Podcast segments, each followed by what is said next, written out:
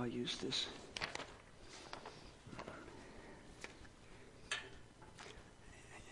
Now, so if I just, I'm going to just, it says connect to a PC, currently selected projector. So I just, if I just hit connect, it went to sleep, just like me.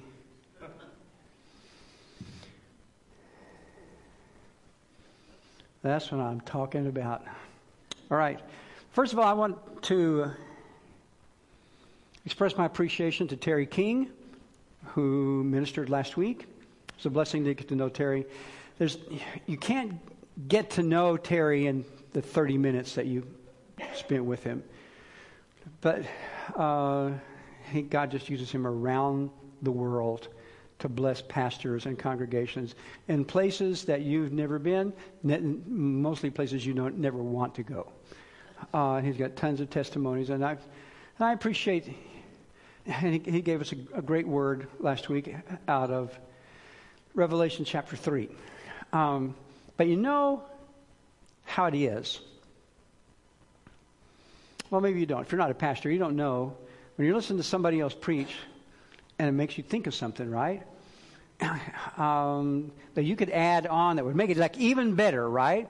But it's like he's up there and he's preaching, and you just can't raise your hand and say, "Oh, wait, let me add. I have a thought. Let me add that to your sermon." and it would. Uh, so so.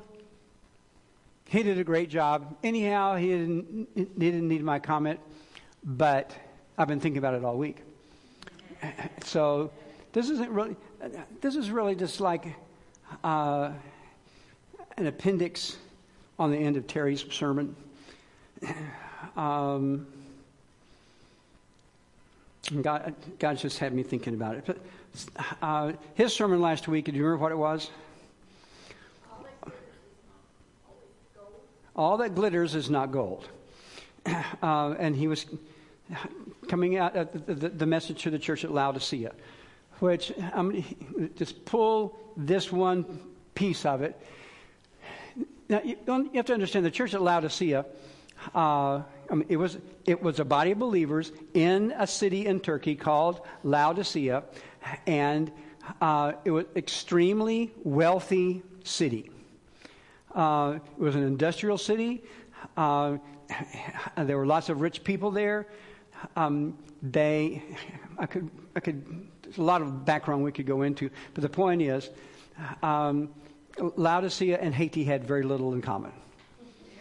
There was a church there, it was a prosperous church full of prosperous people, and uh, so the, the Spirit of God speaks to them in verse 17 here and says, Because you say, I am rich, and I have become wealthy, and I have need of nothing and you do not even know that you are wretched and miserable and poor and blind and naked,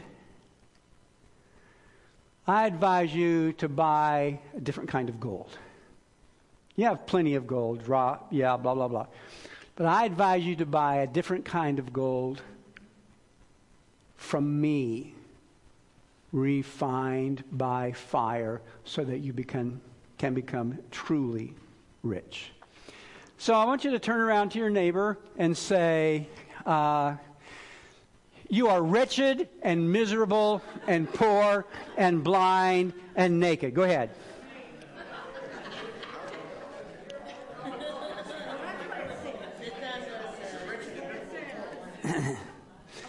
All right, see that that's that is, that's a great icebreaker, right? A great way to get a conversation started. Uh, says, you think you're something, but you're not. Um, you're actually wretched and miserable and poor and blind and naked. And so I'm going to give you a piece of advice. I want you to get gold from me that's refined by fire. This is a, uh, in the Old and New Testament, this is a very powerful image uh, being refined by fire. Um, so, somebody tell me what this is a picture of. Gold ore. So, and somebody tell me what gold ore is. unrefined. It's a mineral, that's right. It's unrefined. And so, what does it mean that it's unrefined? Why?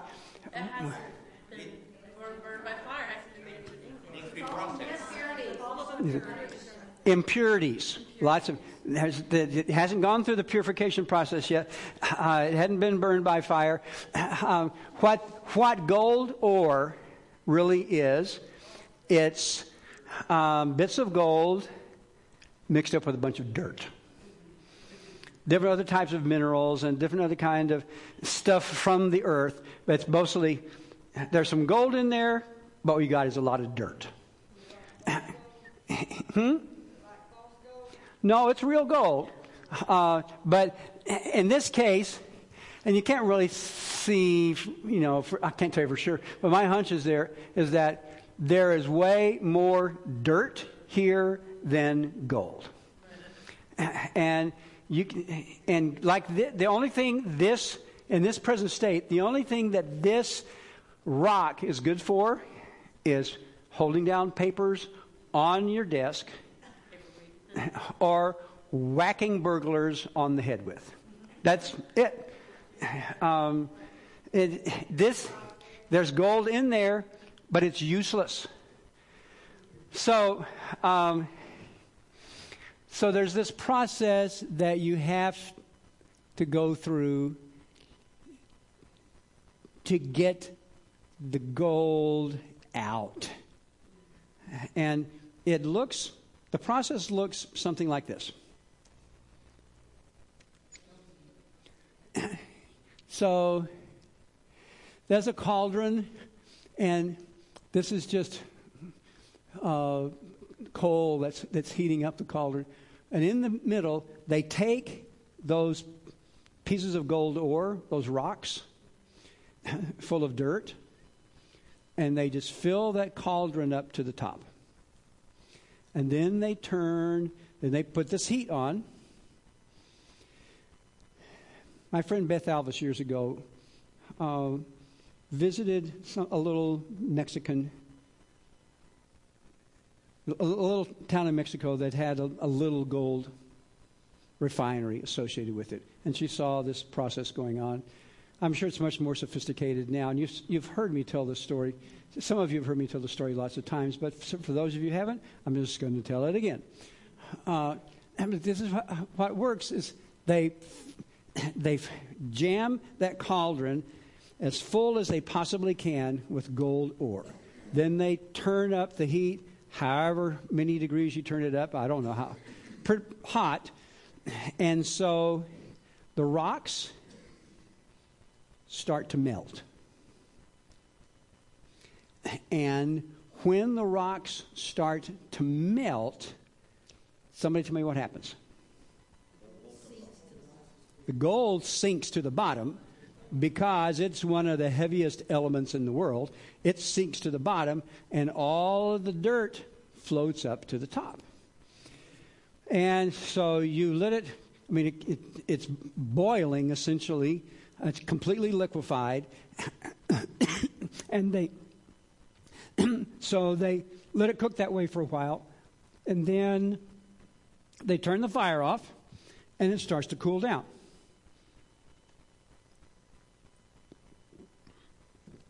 And after it gets completely cold and it solidifies, you have gold on the bottom, you have dirt on the top.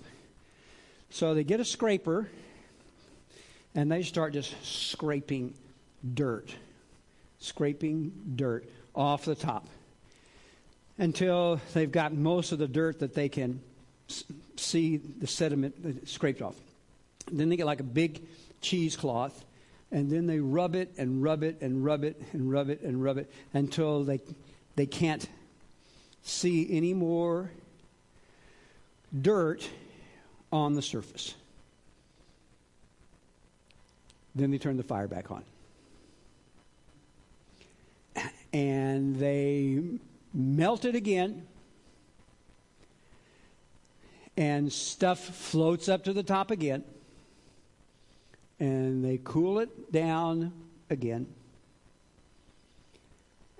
and then they scrape and scrape and scrape and scrape and scrape and scrape and scrape.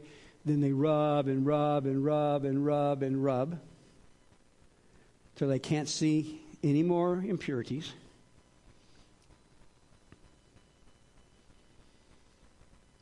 Then they light the fire again. And they go through that process however, I mean, a lot of times, maybe seven times, I don't even know. My, my friend Beth did say, finally, she asked the, her tour guide, how do they know? How do they know when the gold has been purified? And the tour guide said, when uh, the, the master who's in charge of purifying, when he takes that cheesecloth and rubs it that final time and can see a perfect reflection of his face in the surface of the gold, then they know it's done. A perfect reflection of the master's face in what's left. Then you know the refining process is over with. So, how many of you have ever held in your hand uh, a bar of pure gold? So, what does it look like?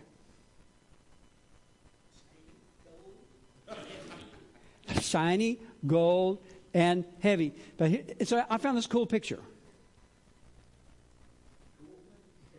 Now, you see how shiny that is? Now, you, you want. You, what? Let me see I. Yeah. So, so this is it's it's it's on it's laying on this piece of paper here with this. But what's this up here? A perfect reflection of the surface of this piece of paper. That's 99, 999.9% pure gold.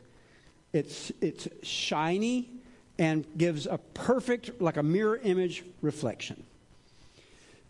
and all, uh, and so, so, what makes, let's see, where am I here in my notes?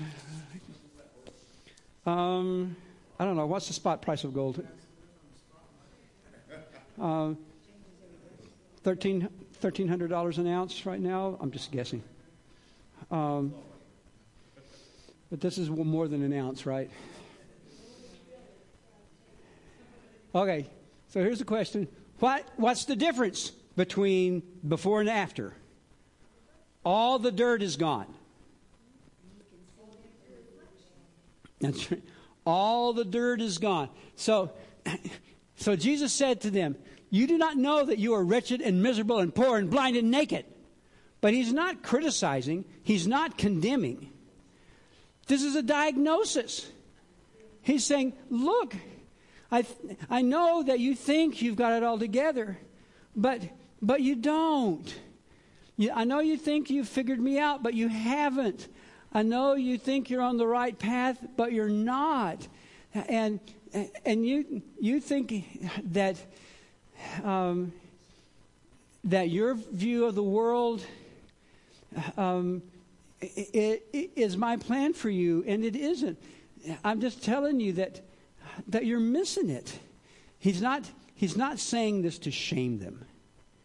He's not saying this. He's not pointing fingers and saying, and saying, Look, you are the most wretched and miserable and poor and blind and naked person I've ever seen, and I can hardly stand the sight of you. He's just saying, Look, you're sick. You've been playing in the dirt your entire life. It's a diagnosis from the Holy Spirit because we can't even see or understand now how needy we are. So we need a dirtectomy. when, uh, when when Jesus is saying to the people at Laodicea, or anytime this issue comes up in the New Testament, buy gold for me that's refined by fire. The first thing that John the Baptist said when Jesus comes walking up, he says, uh, John the Baptist said, Look, well, here comes the Lamb of God who is going to take away the sin of the world. And I, am not even worthy to untie his sandals. Uh, I've just been baptizing you with water. But in days to come, he will baptize you with what? The Holy Spirit and with fire. And we think, woo, we're going to get fire. Take that, sinners. Take that, devil. Uh, no. Through the power of the Holy Spirit, takes us, He will baptize us with the Holy Spirit, Spirit and a baptism of fire. to enter into a, a more dirtless state. We all need a dirtectomy. and it can be a slow, painful process. We have to be willing to love Him more than we love our dirt, and that's what it just comes down to. This is. Um,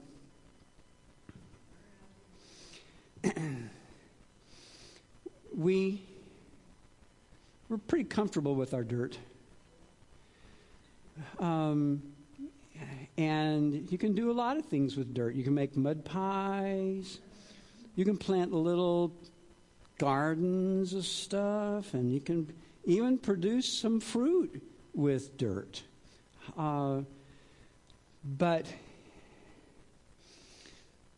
only Jesus knows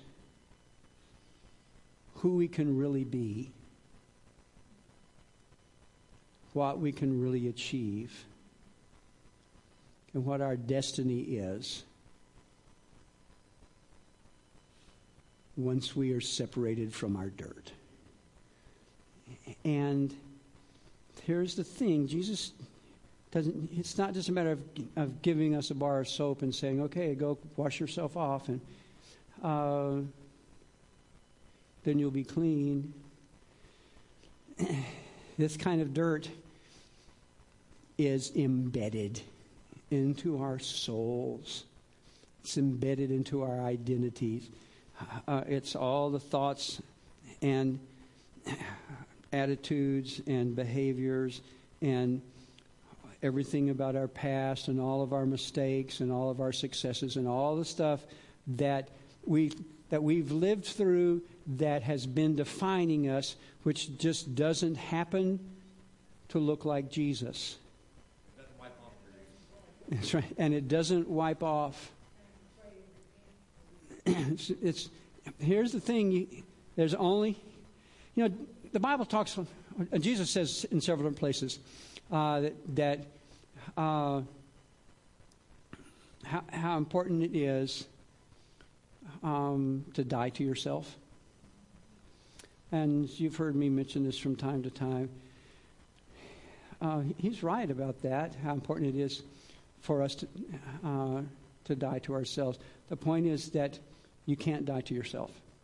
It's, it's a physical, it's, it's, a, it's a physical, meta, metaphysical impossibility to die to yourself. Because the act of dying to yourself is an assertion of the self, right? Self gets up and says, you know what? I'm going to die to myself today. Really? Really?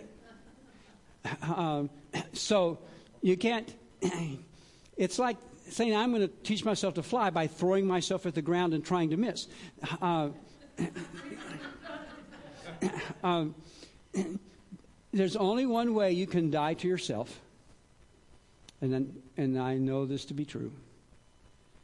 That's to allow circumstances to come into your life that have the potential of killing you and killing your hopes and killing your dreams and killing your plans and killing your understanding about the way you thought things were supposed to be. uh, instead of railing and spitting and kicking and screaming and saying, No, no, I won't allow that. That's wrong. I'm not going to accept that. Is to do what Jesus did in the garden when he said, Father, I. Suddenly, this doesn't look like a very good plan. Even now, I know, I know we could do a different plan, but okay. I trust you. I want your will to be done, not mine.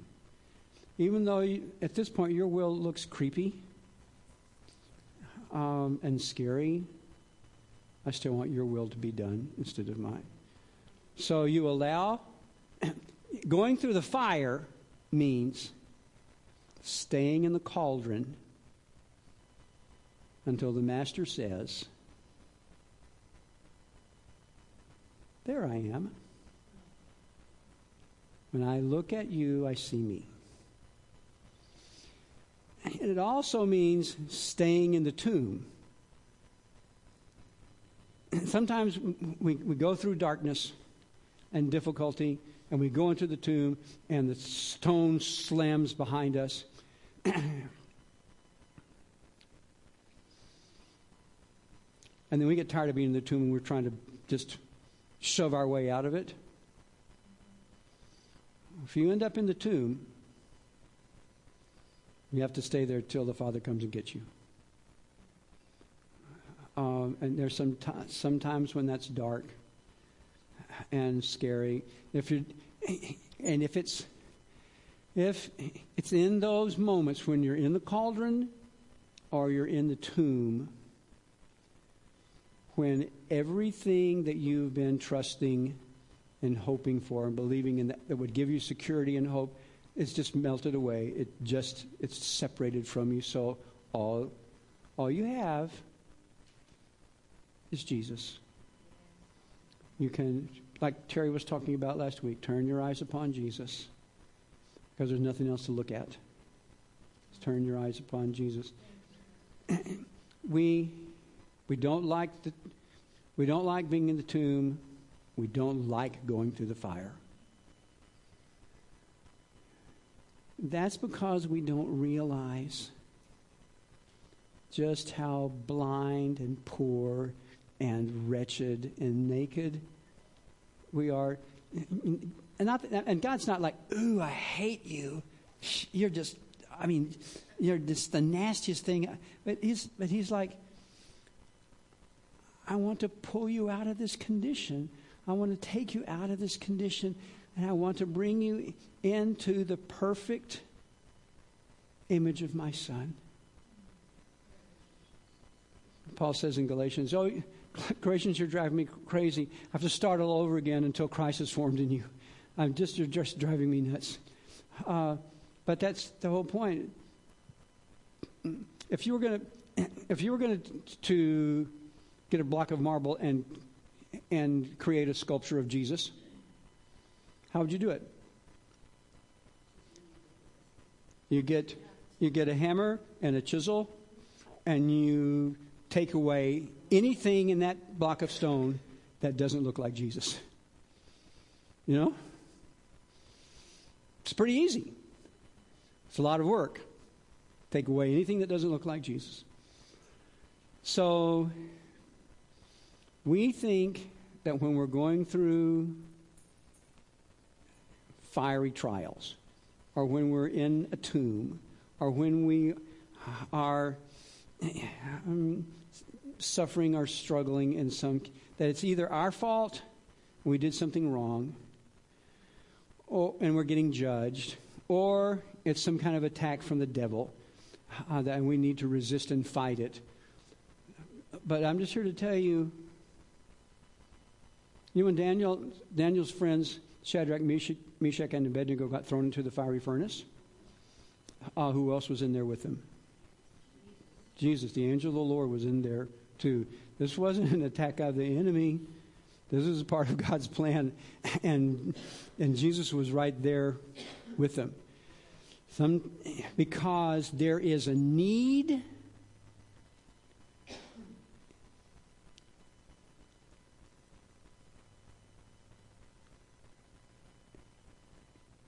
for us to be separated from the dirt. And we've gotten comfortable with it and we love it.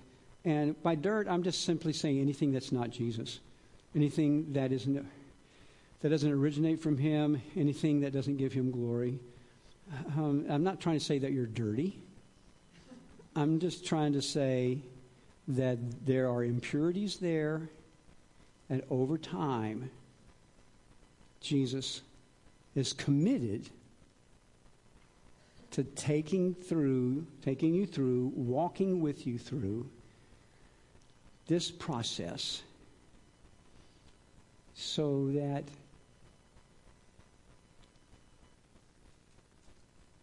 over time, people look at you and they see Jesus. And when you get alone with yourself in your prayer room, you don't see your dirt anymore. You see Jesus too. Until you've been through the fire,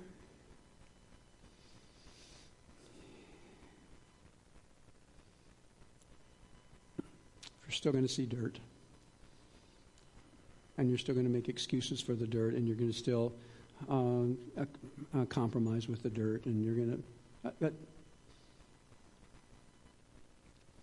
once you've been through, and you think you think you've been through, and then the fire comes again, and then I can't tell you how long it lasts.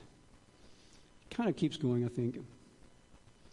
But every time, there's less dirt and more Jesus and more peace and less fear, more hope and less despair, more comfort and less torment,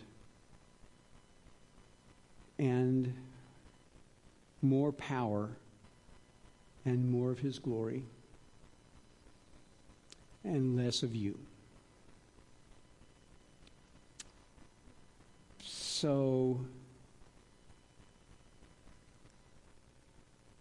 Let's pray. like I said, you can't put yourself through the fire. All you can do is embrace it when it comes and know that Jesus is with you in the middle and that when you come out on the other side, there will be more of you, there'll be, there'll be more of Jesus shining from you and less dirt. It's, it's hard, but there's a purpose for it. So, Lord, right now, we are not going to be crazy enough to say, Lord, send the fire. But I pray, Lord, that in your time, when the fires come, for your purpose, for your glory.